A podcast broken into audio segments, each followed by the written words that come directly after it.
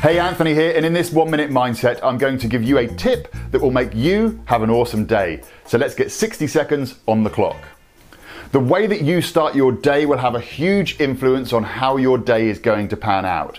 So it is essential that you get out of bed on the right side.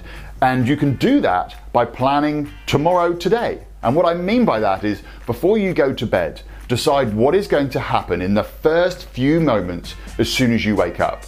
Now, ideally, you want to write these things down so that you can refer back to them when you wake up.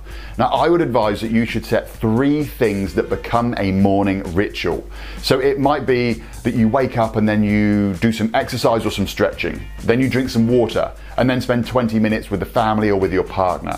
Whatever it is, stick to it. Don't do anything else until you have started out the day the way that you planned it.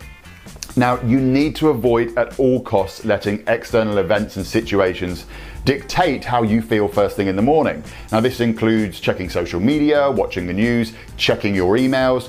By putting yourself in the right mindset before dealing with the rest of the world, you have set yourself up to deal with whatever the world throws at you in a much more effective way. Now, in the next video, I will share a one minute tip on beating fear. But if you have something that you would like me to try and cover in one minute, please leave it in the comment section below. But thanks for watching. I'm Anthony Lay. Take action, create your story.